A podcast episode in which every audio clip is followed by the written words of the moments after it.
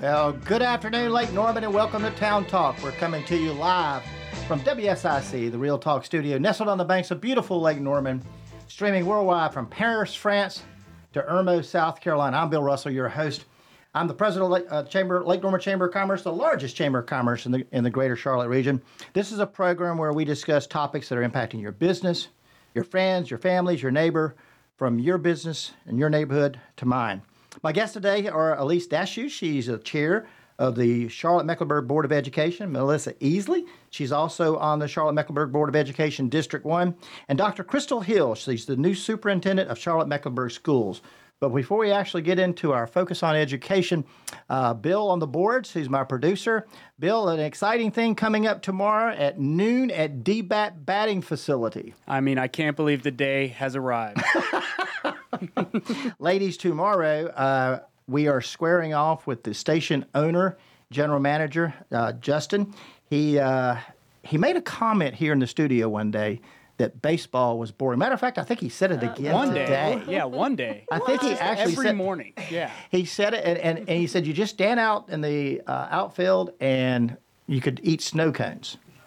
uh, yeah, so he was dissing baseball, America's pastime. So I actually challenged him uh, to a hitting competition at DBAT Batting Facility in Huntersville.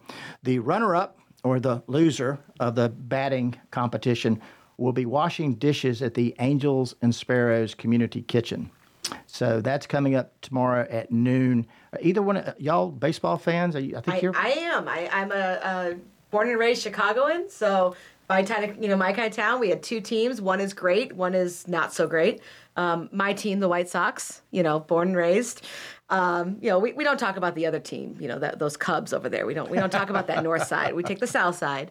Uh, my husband grew up so close to St. Louis, and so he's a Cardinals fan, and so we were always watching baseball growing up. Like that was one of the things I did. and at least you said your husband liked baseball. Well, uh, no, but I'm a washing dishes fan. My husband likes baseball. Oh, your husband likes baseball. Yes. Okay, that's what it was. Does he follow a particular team? Yeah, but I don't know what it is. He actually tried out for a minor league, actually. Oh, wow. Yeah. Okay. I found that out after we were married for about five years. Sounds right. like you have a ringer, Bill. Uh, I mean, uh, yeah, yeah, maybe I should bring. Yeah, sure. Uh, yeah, I'm a I'm a huge um, Yank. My dad was a Yankees fan, so I pull for the Yankees, but also pull for the Braves. So those are those are the two teams that I, I pull for locally.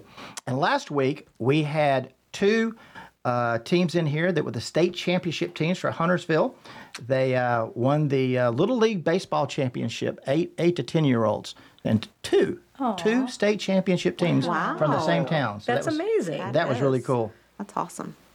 844 Studio 4, 844 Studio 4 is our number. We're going to be talking about education. We're going to get to uh, the bond package that we have in the next ses- sec- segment.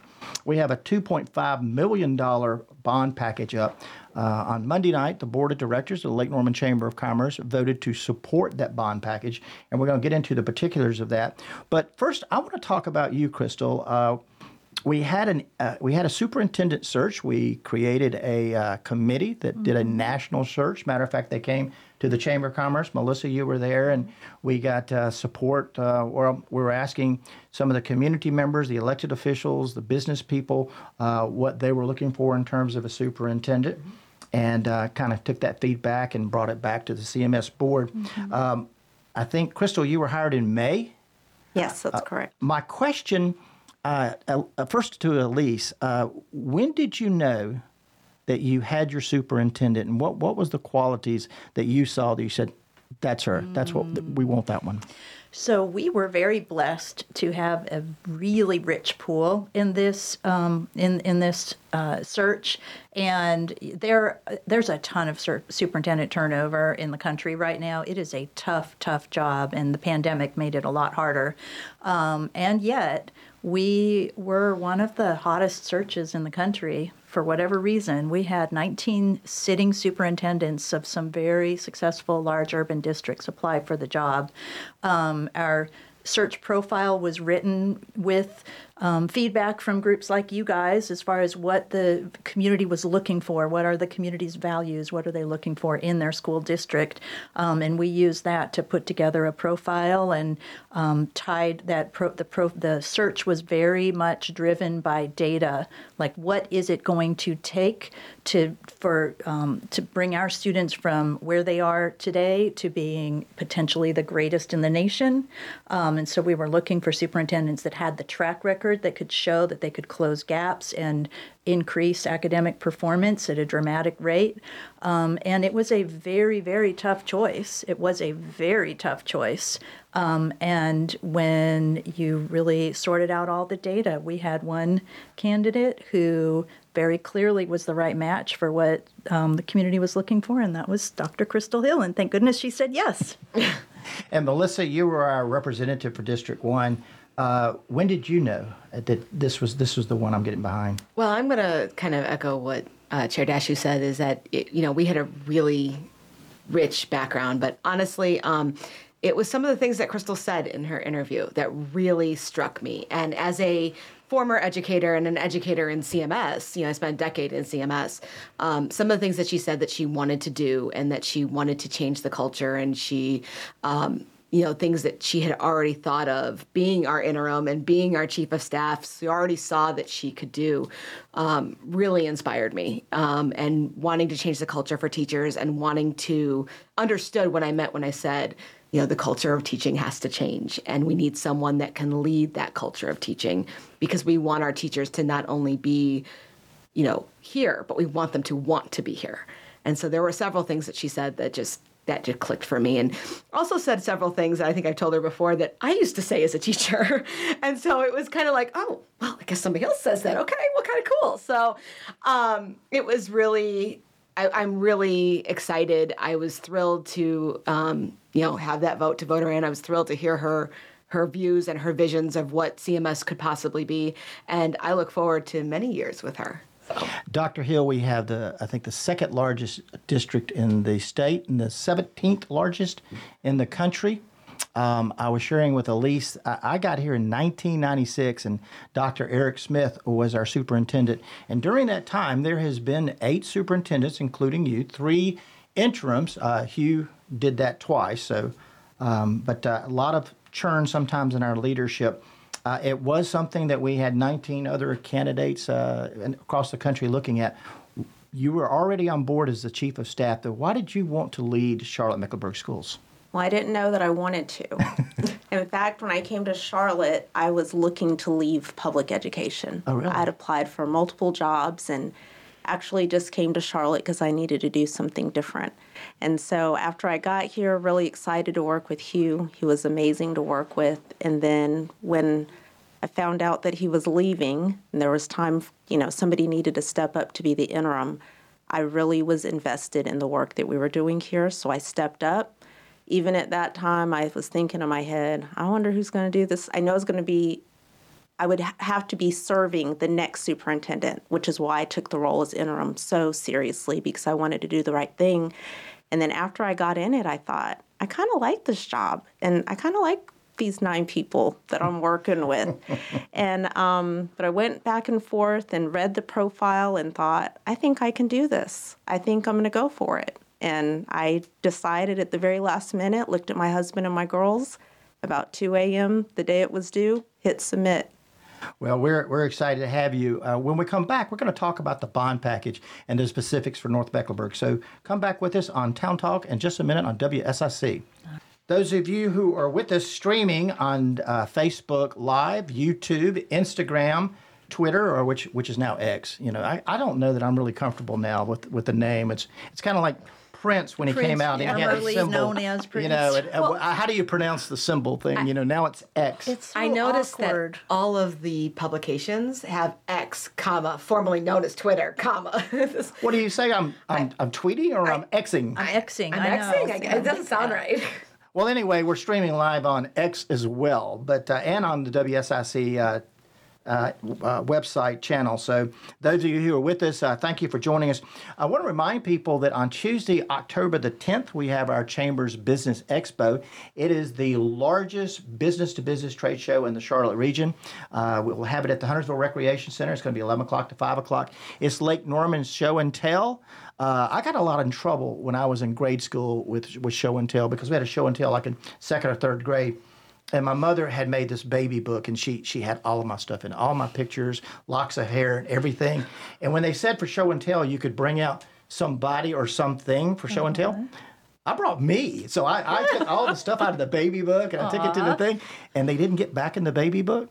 And my mother was not ever really happy about that. no. But it is Lake Norman's Show and Tell. We got that coming up Tuesday, October the 10th. Uh, we're going to have a presence uh, by Charlotte Mecklenburg Schools. Uh, We're going to have a booth there to promote the bond package and it, really informational booth. People can stop by, find out a little bit about more about what's Anything going on. from CMS will be informational. Well, there you go. That's right. You guys can't endorse or support the bonds, but uh, you'll have information about the bonds. Yes, yeah. And the board, and we, Melissa and I can, we can promote, we can endorse, and we're working with the Regional Business Alliance um, as well as with you guys. They've been all, they've also been very supportive, and so um, they've put together a great team of volunteers to help get the word out too. We also have the candidate forums taking place up here. Uh, so, two days after the expo, October the 12th, Town of Cornelius, we're going to have a forum from 7 o'clock to 9 o'clock at the Cornelius Town Hall.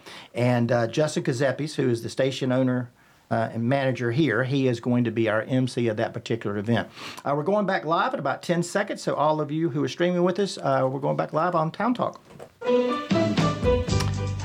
Welcome back to Town Talk. I'm your host, Bill Russell. My guest today, are Elyse Dashew. She is the chair of the Mecklenburg Board of Education. Melissa Easley, who is on the Board of Education, District 1, re- representing us here in North Mecklenburg. Crystal Hill, the new superintendent of Charlotte Mecklenburg Schools. And Dennis LaCaria is actually here as well. He's from Charlotte Mecklenburg, and he'll be able, schools, to be able to answer some specific questions. Okay, we're going to talk about the bond package. Again, $2.5 million, or just, just south of that, uh, on, the, on the bonds for this fall. Uh, North Mecklenburg, what schools are we getting in North Mecklenburg? You all are getting a lot of schools in this package, um, and it's it's it's long overdue. Um, so you have North Meck built as I'm sure your your readers, your listeners don't need to hear this, but built in 1951 when Harry Truman was president, um, due to be replaced. So you will get a brand new high school, new state of the art athletic facilities, all the latest security features. Um, so that's the big one. But also Cornelius Elementary is um, very due for a replacement, so that's going to be replaced. Huntersville Elementary will be replaced, and Bailey Middle School has um, it's one of the bigger middle schools in the state, quite overcrowded. So we're we're building. We're going to be able to build a relief middle school to relieve Bailey Middle, which will also take some pressure off of Davidson. Uh, question, uh, and without getting too complicated, how do you replace a school like Cornelius Elementary, North Mecklenburg High School, Huntersville Elementary, without displacing the students or impacting the the ongoing education of the students there? very carefully. The logistics are mind-boggling, and we're really good at doing that. So we did it. We just did it with West Charlotte um, in the last bond cycle. Um, same sort of a situation where you build the new high school on the other side of the property, and then you take down the old high school, and then you put in the parking and all the you know all the other stuff once the old high school comes down. Um, but it is the the logistics have to be very carefully planned because you're trying to do it you, you can't be disrupting the academic year while you're doing it. And so you can't be building things and tearing things down while kids are in the classroom. So um, scheduling is um, complex to a degree that I think the layperson would just be amazed at if they could see what goes into it. We, we were talking the last segment, uh, the baseball competition. So uh, athletics is almost as important to me as academics. Uh, I'm assuming, though, when you're talking about taking part of the property that the school sits on, that has to impact maybe the athletic program because that might is that is that taking away from the parking? Is it taking away from the ball fields when you when you build on the property? Well, ultimately, it um, it will be a vast improvement to the athletic facilities. Um, Um, and I know that what we saw with West Charlotte, um, the facilities were done when the school was ready to open, but we did not have room for everybody to park safely for their first football season. So their first year of being in the new school, they did play football games away that first year. And then over the summer, they were able to finish out, take down the old building, build out the parking, and then there was room. And so this is the first year that they've been able to have those glorious homecoming football games on campus. So it might might be something like that with North Meck that first year. You know, Dennis, I know something that you said um, in, in the presentation you did for us on, on YouTube was the, the safety of the students. And it is so much different uh, in school than when I went to school.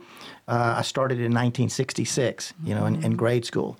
Uh, and there was never a thought to safety. I mean, that just wasn't something come up, Maybe that came up. nuclear fallout shelters or the Maybe. nuclear Ex- drills under exactly. the desks. Yeah. A- And then in 1977 is when I graduated from high school. So again, we didn't have some of the concerns that we have in 2023. Now there are vast uh, protocols, procedures to, you know, you just don't walk through the front door anymore of any school.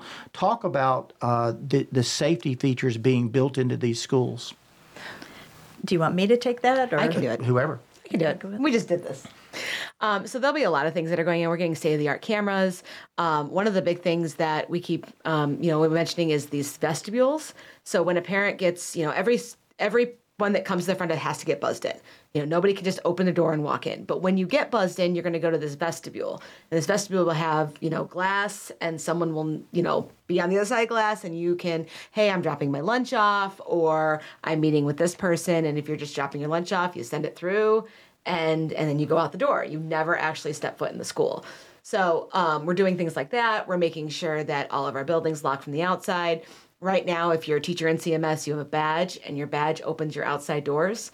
And so we'll continue with that. We'll be having state of the art cameras and security systems, um, and um, you know as much as we can to keep our, our kids safe. Um, big thing about North Meck is that right now it's an open campus, and that was a big thing in the in the 70s and 80s. Is you wanted this college feel, this open campus, you know, being outside, and we can no longer do that, making sure our kids are safe. So North Meck will be one building, so that once you're in the building, you are in the building and you are surrounded by all the safety protocols.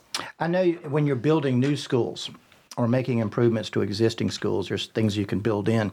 Uh, what what procedures are taking place to protect the kids today in some of the older schools, Dr. Hill? Well, one of the things that uh, Ms. Easley mentioned is an upgrade to our camera system. That's one of the things that we've um, taken in consideration. Um, in some of our schools, we've also added those safety vestibules that um, that Melissa spoke about, and then also the card access reader in order to get in and out. The other thing that we've done is just coordinated real closely with some of our schools that currently have those open camp- campuses until we get them fixed, like North Meck safety protocols that we can do just to make sure that our kids are safe um, since they're traveling back and forth between buildings. You know, I, I know another thing that uh, has to weigh on your mind is uh, is the older schools. When I was growing up, and by the way, Charlie Jeter just texted me and said, uh, "1977, I'm old." um, I, I, would remind Charlie he's just about as old as I am, so he's I right there. I was born in me. 1977. oh no. Okay, maybe I am quiet. old. All right, all right. There, I admit that. Um, but one of the things that I remember was the, the two years that I didn't really do good in school was uh, in fourth grade. We went to West End School, which was an old school. Matter of fact, it had the boilers and the and the pipes that clanged. You know, all all. The, it, was- it was just an old school. And then uh, Sullivan Junior High was actually the former Rock Hill High School that my grandfather had gone to, and so it was a really worn down school. And those two years, I really didn't do well. So sometimes your environment can breed uh, whether or not you're going to be successful uh, in school. Can you speak to that? Sure. Um, I could speak to the HVAC issues, right? If you're extremely hot and you're sweaty, you can't learn very well. If you have a um, blower over your head, you know, it's really noisy, you can't hear very well. We have schools that flood. The other thing um, in a lot of our schools, it was that open classroom concept. So you have the particle boards that now are partitioned, so you have the sound issues going back and forth. So there's lots of things that impact um, student and learning. Um, lack of daylight is huge, right? So if you're in a classroom where there's not um, any daylight or you're in a closet, things like that, it's just very difficult to, to teach and also difficult to learn. So we definitely want to enhance the teaching and learning environment. And she did say if you're in a closet, like in some of our schools that are really crowded, we've turned closets into teaching and learning spaces. Sure. and I can, you know, as a teacher, I was a science and social studies teacher, so we were always the internal classrooms because we had the sinks and things like that. From like November to January, I don't think I ever saw daylight because we had no windows, there were no outside doors, and by the time I got to school, it was still dark. And by the time I left school, it was dark again. So I mean that that really affected, especially when you're trying to teach weather. Well, look outside. Oh, wait, no, hold on. Okay, let's go down the stairs and let's go look outside and let's see what kind of things we're doing. So I'm really excited that environment was really taken into account on this bond and the environment of our schools. You know, you mentioned boiler rooms and bomb shelters, and we have schools in CMS that have that, that are on this bond to be replaced for those reasons.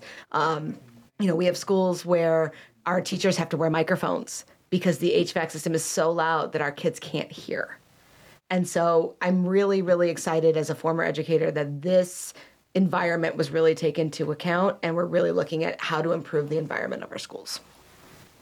Um, I know that there is a website that people can go to for information specifically on the bond campaign. Uh, where can we direct people to, to look? So, for anyone who wants to get involved and help volunteer and get a yard sign and all of that sort of thing, it's voteyesforbonds.com. Um, and then also on the CMS website, we have a huge amount of information. So we have um, the first of all, if anybody wants to see every single detail about the previous bond, like if you want to hold us accountable for how we are spending those precious taxpayer dollars, which I encourage everybody to hold us accountable for, go to cmsbondconstruction.com, and there you can see projects down to the hour with their updates on, you know, this school is 80% finished and here are the bulldozers that are driving through the campus today. Um, and, you know, every penny that was spent on that. And then the, um, the list of all the projects, you can see site lists of every single school on the 2023 bond. And that website is Charmex School. uh, charmeckschools.org backslash bond. Thank you. Elyse, what are the tax implications uh, for this particular bond to somebody, uh, uh, all of us living in Mecklenburg County? What's the tax implication for me as a resident? Yeah, there is going to be um, a bit of a tax implication on this one, um, and it is basically th- a total of three cents, an increase in th- of three cents. And what the county economists, or that's what they've projected, the county econom, where the county economists have projected that they will increase taxes by one cent in 2025, and then again in 28, and then again in 29. So if you have a $400,000 house, which is the median price of a house these days, which blows me away, it sounds like a lot of money to me, that would be $40 a year in 2025, another 40 in 2028, another 40 in 2029. So it adds up to about 120. Which is, I just want to add, that's less than getting two Starbucks coffees a month. It's a pretty good deal. Yeah, or price of a Big Mac. Uh, That's right. there you go. There you go. Uh, we're going to go to break in just a little while. Uh, for those of you streaming, stay on. We're going to be talking about some Chamber of Commerce activities. And those of you out there on Radio Land, please come back to us on Town Talk at WSIC here with Charlotte Mecklenburg Schools.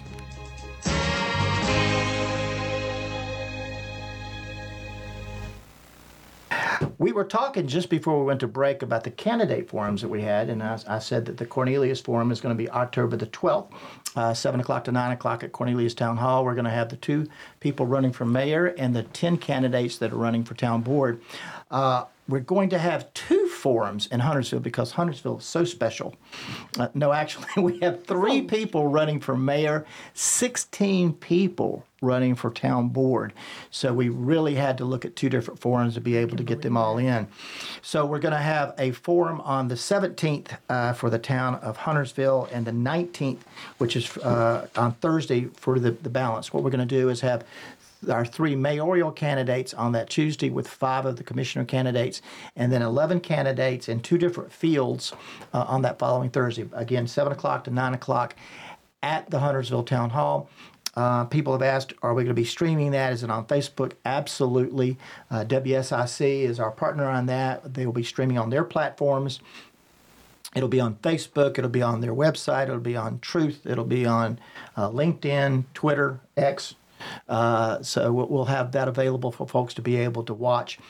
Um, and then uh, town of Davidson pretty much called off their elections because they have five people running for town board, five people running for five slots, one person running for mayor. So unless there's a heck of a write-in candidate, uh, uh, that that one's done. So we're going to have a meet and greet at the uh, Davidson Village Inn on October the 30th. So it'll be a chance to, for folks to uh, meet some of their candidates. Um, we'll also have anyone who's running for any other position. Uh, uh, I, I think we we don't have a school board. We Uh, do. we We have at-large. We do have at-large at-large. school board. So the at-large candidates could come and uh, introduce themselves, and they would be provided an opportunity to, to say a minute or two about themselves. So um, we'll have that available for them. But that's uh, the, uh, the candidate forums. And then on the 19th, we're having a public safety luncheon. Each year for 20 years, this is going to be the 20th year of this, we recognize the outstanding police and fire officer from the towns of Cornelius, Davidson, and Huntersville that have been nominated by their respective departments. So we recognize our outstanding police and fire, and but also our Crime Stoppers of the Year. And uh, that's coming up on October the 19th. So, a lot going on.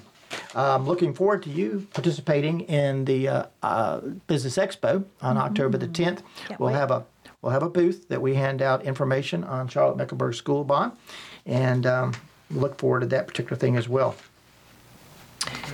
We have about 30 seconds before we go live. All of you who are streaming with us, uh, thank you for joining us, and we're going to go back and talk a little bit more about the bond campaign in just a second. Thank you for being with us. Welcome back to Town Talk. I'm Bill Russell, your host. My guests today are Elyse Dashew. She's the chair of the Charlotte Mecklenburg Board of Education. Uh, Melissa Easley, she's with the Charlotte Mecklenburg Board of Education District 1, representing us up here in Cornelius, Davidson, and Huntersville. And Dr. Crystal Hill, Superintendent Charlotte Mecklenburg Schools, been on board since May in this particular position, uh, but you were the chief of staff before. How long have you been with Charlotte Mecklenburg Schools? A little over a year. My first day was May 10th of 2022. And I think you were over in the Cabarrus uh, school system for a while before that. And I think when weren't you the assistant superintendent? Yes, so I was the assistant superintendent and then same position, but uh, title change, chief academic officer in Cabarrus County. And then prior to that, I was right down the road in Mooresville, graded school district. And in that tenure, didn't the academic achievement kind of wasn't it higher than it had ever been for Cabarrus? Yes, it is. We had our absolute highest academic achievement during the time I was there. Yes. And and what what was the change? What do you think that you, you and the superintendent put in place that made that change? Sure. Well, we had a real strong culture shift, and um, we talked about raising the bar, that everything that we needed to do was about students and raising the bar to make sure that our kids had access to whatever they wanted to do when they graduated.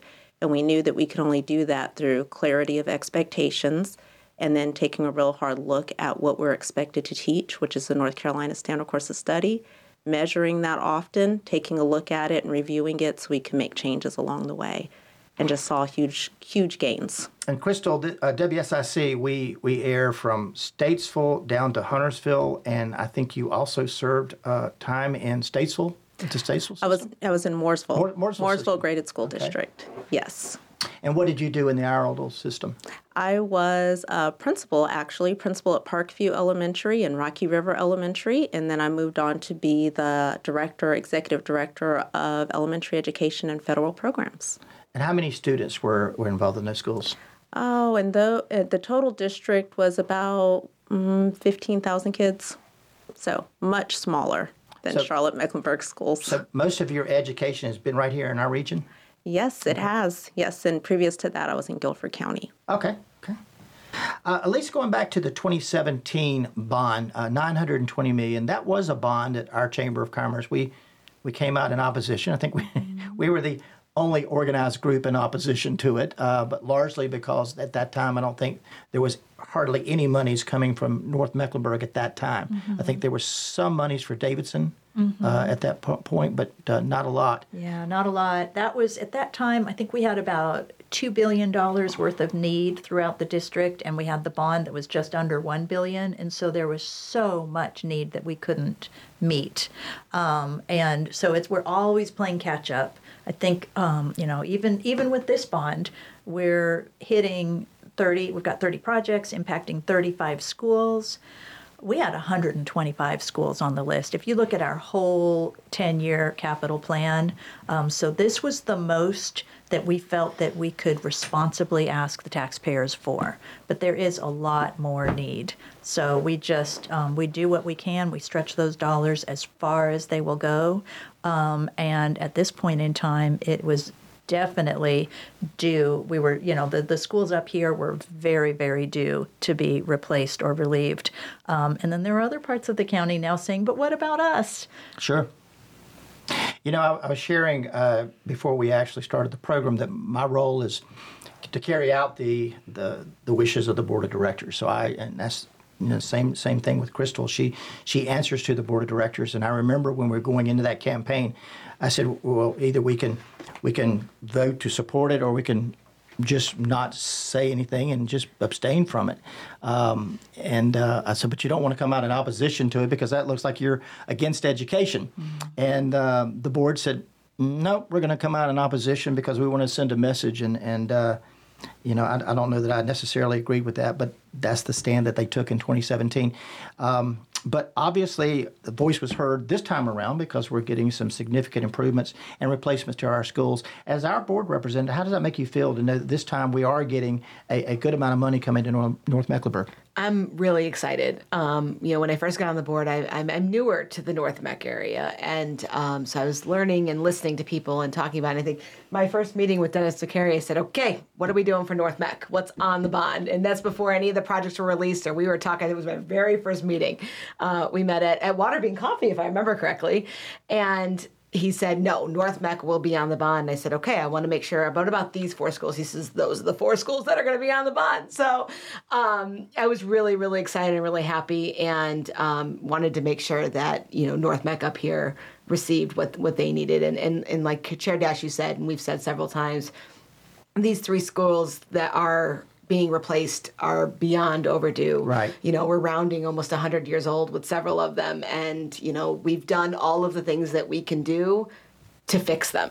They can no longer be fixed. And so I'm very, very excited. And whenever I am asked about, I'm like, yeah, we got four schools coming up here. And I actually call it four and a half because we're actually getting an IB program up here, which has been something that I have heard from the community is wanted and needed. And so JM Alexander, once the new middle school is built, JM Alexander will become a full IB program. And so we're going to have a magnet program up here, which we have not had and people have been asking for. So I'm also excited about that project as well. And also, that's where my children go to school. My children are at Blythe right now. So, um, and my son will definitely end up in the IB program, I think. So I'm very, very excited about that. Elyse, what is the status of the 2017 bonds? I mean, are we are we about done with with those, or Yeah, what, what's the status on we're that? winding them up. So we, um, the county plans for us to spend about seven years to build out the schools. They distribute the funds over seven years. So a lot of people think when you pass a $2.5 billion bond, then the next day after the election, you get a check for $2.5 billion. And it doesn't work that way. So the county, um, they, they release a certain amount at a time. And so even if you've got five years between the bonds, you usually spend about seven years building the buildings. So you start gradually, you ramp up. So in the middle of the bond cycle, you're doing a ton of construction, and then it tapers back down. So we're on that tapering down, almost done with the 2017 bond, and it'll be tapering down when the 2023 if it passes, please voters, will be tapering back up. Um, that's the way, that's like the most efficient way to do things. That keeps the contractors um, going, and you don't have people stop and get out of work and disband their businesses. It just sort of keeps things flowing along at a steady, a steady pace. I, I don't recall by how great it passed. I, I was thinking it was like close to 70% or more. Um, It was in do the you remember? 70s. It was yeah. in the 70s. It was it it passed pretty solidly.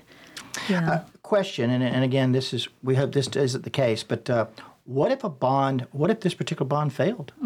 Not good. We don't want to think about that. Not good. No, so the need will still be there. The um, it will be more expensive to address the need. Um, the county has ways to fund um, building schools other than bonds. It's just that bonds are the most um, cost efficient way to do it. It's almost like the lowest interest mortgage or the lowest interest credit card. Like you want to buy things on the lowest interest credit card, not the highest interest credit card. Um, so there are more expensive ways to finance building schools. And if it's desperate enough, they'll do that. But it'll cost us more and we'll, we won't get as much bang for the buck. 844 Studio 4 if, if you wanted to call in. Um, I don't think this bond is really acquiring any land. I think this is already building on existing land. Uh, how, what do we do in terms of planning for the future? Do do our towns, do our developers, is the business community, who's responsible for really making sure that we have the land to build future schools? That's a really good question. And of course, as a school district, we don't we don't approve the permits and we don't do the zoning. That's up to the towns and the municipalities. And then we don't control the, the rate of the funding. That's up to the county. So you do kind of get this impasse sometimes where the different bodies of government are not working together as strategically as we could. Um, However, I mean, we do know there's what is it, 115 people a day moving to Mecklenburg County, and you got you got to make room for all those people to live live and work. So we have to be very strategic on our side to use that precious land as efficiently as we can. And so we've changed as time goes by. We change the way our schools look. They're, we're doing more multi-story schools now. Um, there will come a time where s- some of our high schools, like we may need to start building middle schools on a high school campus, and then the high schools may start using regional athletic facilities years down the road. This is not nowhere near, but when you think 10, 20, 30 years down the road, we're starting to envision models like that. Dr. Hill, uh, she just talked about the growth, and, and I talked about the change of CMS over the my tenure of almost 30 years here. When I moved here in 1996, the, the community of Huntersville, we were probably right at under 10,000 people. Uh, today we're approaching 70,000 people. That's just in the one town of Huntersville. A tremendous growth throughout North Mecklenburg and, that we're seeing. um, a question I have, and, and a big concern I've had, is during the COVID years, uh, going back to 2020 and 2021, when we didn't have activities going on at school. Mm-hmm. It was at home learning. Mm-hmm. Um, the concern I have is is that certainly for me, and we'll talk about this when we come back from the break, but the concern for me was when I was 13, 14, 15, 16, 17, 18, those were very formative years where a lot of social interaction took place. And it took place around the schools. I mean, you you know, you had a lot of school activities and you went to school and saw your friends and then you maybe aligned your dates and then you went out to all your activities and we didn't do that with the kids. They didn't they didn't have their proms. Uh, they didn't have things they went to. They didn't have the interaction at schools. And I'm really concerned of what we're going to find not this year, next year, or the year after, but how's that impacting those kids that are coming out of the schools and how it's going to impact them 10 years or 20 years from now mm-hmm. by what, what happened with, with COVID? I want to get into a little bit of that. I want to see if y'all have answers for that, along with your favorite subjects uh, when we come back on Town Talk, right here on Town Talk WSIC. Please stay with us. I can't even imagine. Uh, again, you know, I, I, think about 17 and 18 going to junior, senior, mm-hmm. um, going to the to to the dances and all the things that you know. You, you went to school and you lined up lined up your what you're going to do Saturday night or Friday night, and those kids couldn't do that. You didn't have football games mm-hmm. to go to. You didn't have any of that. It but I want to talk about that when we get back uh, on our on our from our break. Um, I want to remind people that tomorrow night the Chamber of Commerce is having its business after hours. We'll be at United Community Bank. That's Thursday, uh, the uh, 28th. It's going to be 5:30 to 7. United Community Bank right here in Cornelius. So it's a chance for businesses to come out and network. Please encourage you to do so. Uh, if you're not a member of the chamber, come out and see what we do. Uh, do you have a chance to get to any of the networking events? Maybe the Charlotte Regional Business Alliance or the Charlotte Chamber, the old Charlotte Chamber has any activities that you go to like that networking? Yeah, absolutely. Um, it's it's just so important to be out in the community and connecting with our partners, and um, you know, it, it's we're a stronger school system for mm-hmm. being um, in tune with our partners. I mean, just me learning the, you know, even more learning the area. Um, you know, as as Chair Dashew knows, my favorite stop is Davidson Farmers Market on Saturday mornings, and I'm out there talking to people and and meeting Sure. people and and just you know showing you know showing my face and having these discussions. I've had some great discussions just walking up and down the farmers market, and so um, it's one of my favorite things to do on a Saturday. And uh, you know, as I as I find out more about these different networking, I I look forward to meeting more people and getting out there and and you know networking with everybody. Well, we have a lot of networking events at the Chamber of Commerce, and, and again, I encourage you if you get an opportunity, Absolutely. uh, please come on out. I was going to say Melissa makes friends everywhere she goes.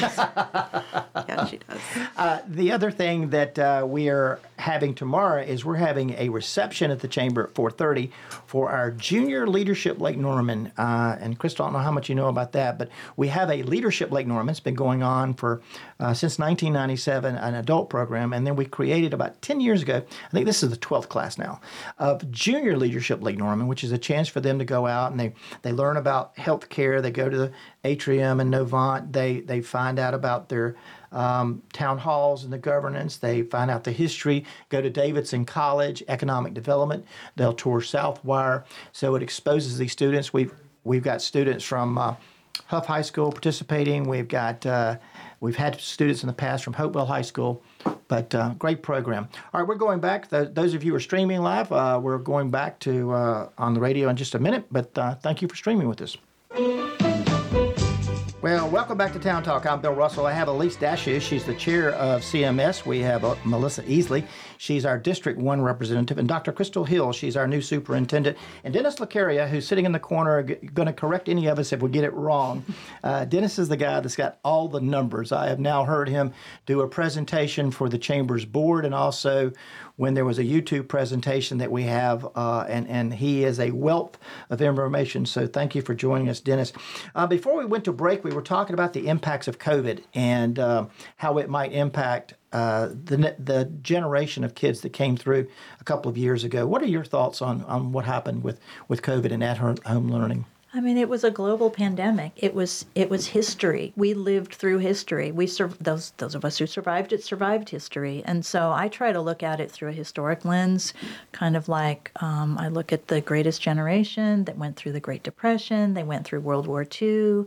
I think that's what this generation is, and so um, these students are incredibly resilient. They know that if they could get through that, they can get through anything. Um, and yes, socially, it was um, it was devastating for the kids, but for adults too. I mean, I think adults are still trying to learn how to get along well again and how to be civil with each other. And little by little, we're kind of getting back to normal. But it's not just the kids; it had a huge impact on the psychology of the adults too. Dr. Hill, you were the chief of staff at the time, right? For, during that period of time, um, how did it impact the teachers? Because it wasn't just the students that were impacted. How did it impact the teachers? Yes, it was extremely difficult. I was actually in Cabarrus County Schools at the time during um, during the COVID time, but extremely difficult because, of course, our teachers had to teach, and then they were also responsible for their children at home. So they had to do their job while also caring for their children at home. And so the planning, um, all the wonderful things that teachers do in terms of collaboration, of course, became extremely difficult. So they had to just be extremely creative in trying to figure out how to do that. And you, were, were you a teacher at I the was time? teaching NCMS at the time. Yeah, Yeah, you were a science teacher, I was. I was science and social studies. I was teaching eighth grade at the time, and um, my master's degree is in online teaching and learning. So honestly, when the pandemic hit and we went virtual, my class didn't miss a beat. we just kept going because I had all the virtual things set up um, already, and that we've been doing during the classroom. So, um, but it was definitely a different take. You know, I miss seeing my kids every day. I um, I love creating those connections with them, and so even just seeing them on Zoom. Um, but we we kept going, and honestly, you know, as Chair Dashew and, and, and I had my kids at home. My kids were, um, I had one that hadn't started school yet, and one that was in first grade. So I was trying to help my first grader and trying to, you know, handle my younger one and teach at the same time and they became part of my lesson. Like we just we went with the flow and we had a good time. And you know i offered extra credit one day and we watched hamilton and you know we, we got creative. Um, my kids were young once again and we used to do um, online board games. So them and their friend would have the same board game and they'd play with each other, but they would move the pieces on their own. So, um, and we watched movies, and we got we got real creative on how to enjoy each other's company without being in person. So, it took a lot of creative and a lot of extra work, but um, you know, we all made through. And my daughter's doing well now, and my son is is kicking off. You know, he had uh, kindergarten was virtual, but first grade was ready to go, and they both love school. And we're, as Chair Dashew said, we're all getting back into society still, and you know, learning how to how to be everyday people again. And to me, it's great because I love and I love that conversation. I love talking to people and getting out there and seeing what things what, what are going on in the community. So I'm really happy that things are starting to you know really open up again and be back to pre-pandemic times. We, we throw a lot around a lot of terms that some people may not have their hands around, and, and you mentioned a while ago IB. You talked about the IB school, um, magnet schools. Uh, what's the difference between an IB and a magnet, or is the same? Um, I'm going to let Dr. Hill speak to that. Sure. So IB is one of our magnet programs, but IB stands for International Baccalaureate School. And it's actually an extremely uh, prestigious program. Um, it focuses on critical thinking, um, approaching very complex problems through an international mindset. Um, I love IB because it has a great balance between academics, but then also um, the arts and things like that. Heavy emphasis on world language. And those that graduate with an IB diploma, it is the most prestigious diploma you can graduate with. So IB is a component of a magnet school. Are there are there challenges or limitations to a magnet school? Yes, so uh, to implement IB, for example, it's extremely expensive because of the training, um, the materials that are required. It's just very expensive, and you also have to. Um, you can't just say I want to be an IB school. You're accredited through um, the IB program, so that is extremely expensive. And of course, you have to recoup those costs whenever you have new staff that come on, new leadership, things like that. Um, but the benefits definitely outweigh um, the challenges. And one of the things that we really want to do um, that will, will be supported with this bond is really take a look at our most popular magnet programs and make sure that there's access in all areas of the county. So we're not putting the stressors on families and our transportation system by transferring students across the county. Instead, selecting our most popular programs and making sure that there's equitable access in different parts of town. And we have our science teacher here, so maybe this is one that you're going to field. Uh, STEM education. What does a STEM education classroom look like? Oh man. Um, well, in in a perfect world, you'd have that open classroom idea where you've got different things going on. You've got um, areas that have technology, you've got areas that have art, science, and math, and you're kind of com- you know putting them all together. Um, one of the schools I taught at was a STEM school. It was one of our magnet programs, and it was a STEM magnet, um, and we had all sorts of fun technology um, robots so they could build robots and they could do um, they could go into our library media center and they could do 3d printing and they could um, you know make circuits and all sorts of things. Um, actually one of our schools um, won an award because they there was a, a child in a wheelchair and she they needed a way to carry her oxygen on the wheelchair and there was no way to do that. And so our sixth graders worked through problem solving to come up with a brand new wheelchair device so that they could hold her oxygen and some other things. And they they did it they made it and they put it on and it was it was incredible to watch. And and these were 12 13 14 year olds that just came up with this idea that they wanted to help. And so a stem education is not just the books and the learning it's applying that to real life situations. And that was something that i was always really big on and hands on when i was in this classroom um, novant health had a their pathology department allowed teachers to bring in organs. And so I would go and pick up a box of organs. And during our health and science unit in our human body, we could actually pick up a brain and see what that looked like. And we held a heart and all of those things. And it was those experiences that really bring in the STEM education um, into the real world and, and, and open the eyes of kids that maybe they've not experienced that. You know, I can I can honestly say that many, very few kids have held a human heart in their hand. Um, I have a picture with me and a human brain. Like you know, I think I think those are the experiences that we really want to bring to kids through our magnets and through our STEM education and all those things. And remind people what STEM actually stands for? Science, technology, engineering, and math. There you go. And STEAM has the art aspect of it. There you go. Um, I, I saw a term recently with Charlotte Mecklenburg Schools that I was unfamiliar with express bus stops. So tell me, what is express bus stops? So that is um, for, so, you know, we've got a lot of magnets in CMS, and we have a lot of buses in CMS. We are one of the largest bus fleets in the nation. Um, for whatever reason, our kids need a lot of buses, and we have a lot of bus stops. Um, and so there is a bus driver shortage right now. We're having a real hard time, and this again, this is all over the country. It's not just us um, hiring, convincing enough people to do this job of driving a bus, getting all the proper licensure that you have to do to drive a bus um, for what we can afford to pay. Um, and so we have had to figure out ways to get more efficient with um, basically not need as many buses. And so one of the ways to do that is to have these express stops where um, students, um, instead of having the bus that comes right to your door, um, you you go a ways away from you, you kind of have a central place where students gather and the bus picks them up there. So it's not ideal. My kids did that actually years ago during the recession. Um, it was uh, it's a little bit better now the way we the way we've worked out the model, but it's still not ideal. You like it's much when you're used to the convenience of the bus coming right to your door. It's um, it's really hard to adjust.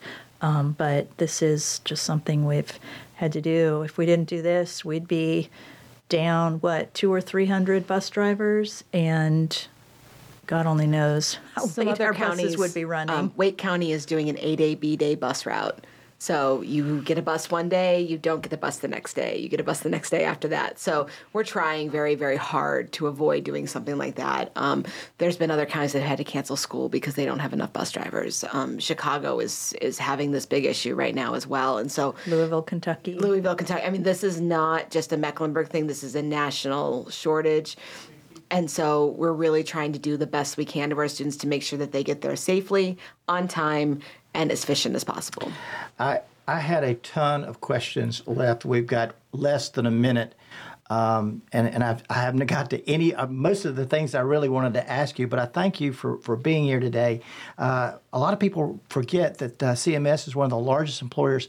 Eighteen thousand people, I think. About work- 20. 20,000 people. 20,000. But uh, I want to thank all three of you for being here, and I want to thank you for the commitment that you're that you have. I, I tell people often we have one of the best public school systems in the country, uh, best charter school, best private schools. We have choice here, and uh, I think that makes it outstanding, and it makes a great business community, a great place to work, live, and visit. Uh, Before we leave, Bill, I do want to bring out real quick. we don't have time. Oh, Five okay. seconds, so we'll say Thursday. Uh, if it's Wednesday afternoon, uh, you're on Town Talk. Come back and see us next week.